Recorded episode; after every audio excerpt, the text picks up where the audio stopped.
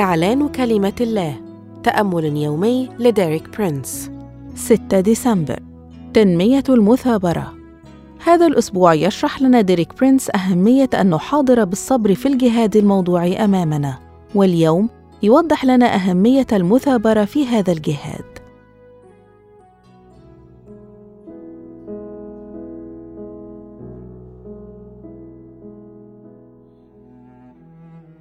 يخبرنا هذا الإقرار بشرط آخر لتحقيق الفوز في هذا السباق وهو ما نجده في رسالة العبرانيين 12 العدد واحد وهو شرط المثابرة وهي إحدى الصفات الهامة جدا في بناء شخصية المؤمن. فإذا أردنا تحقيق نجاح روحي حقيقي يجب أن ننمي صفة المثابرة. ما هو عكس المثابرة والقدرة على التحمل؟ أعتقد أنه الاستسلام والهروب. لا يمكن أن يكون المؤمن شخصية مستسلمة انهزامية. عندما يسند الرب لنا شيئا يجب أن نثبت أنظارنا نحو الهدف لنحققه وننجز المهمة حتى النهاية. يوجد علاقة وثيقة بين ضبط النفس والمثابرة. فبدون ضبط النفس لن نستطيع المثابرة. يجب أن نتغلب على ضعفنا.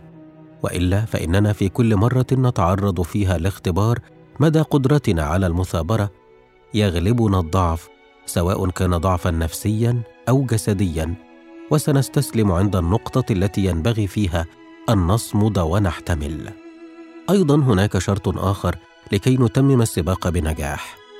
هو أن نثبت أنظارنا على يسوع كما هو مكتوب في رسالة العبرانيين 12 العدد اثنين حيث يقول ناظرين إلى رئيس الإيمان ومكمله يسوع الذي من أجل السرور الموضوع أمامه احتمل الصليب مستهينا بالخزي فجلس في يمين عرش الله. يجب علينا أن نثبت أنظارنا على يسوع دائما. وبتعبير آخر لا يمكننا أن نركض في السباق معتمدين على ذواتنا.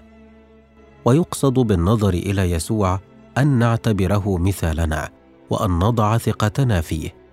فهو رئيس الإيمان أي بداءة إيماننا. وهو مكمله أي أنه الوحيد الذي يمكننا من تحقيق الانتصار. أشكرك يا رب لأنك تساعدني لأسعى نحو الهدف. أعلن أني لن أستسلم ولكني سأثبت نظري على يسوع الذي سيمكنني من تحقيق الانتصار وسأركض في السباق بمثابرة. آمين. للمزيد من الكتب والعظات لديريك برينس قم بزيارة موقعنا www.dpmarabic.com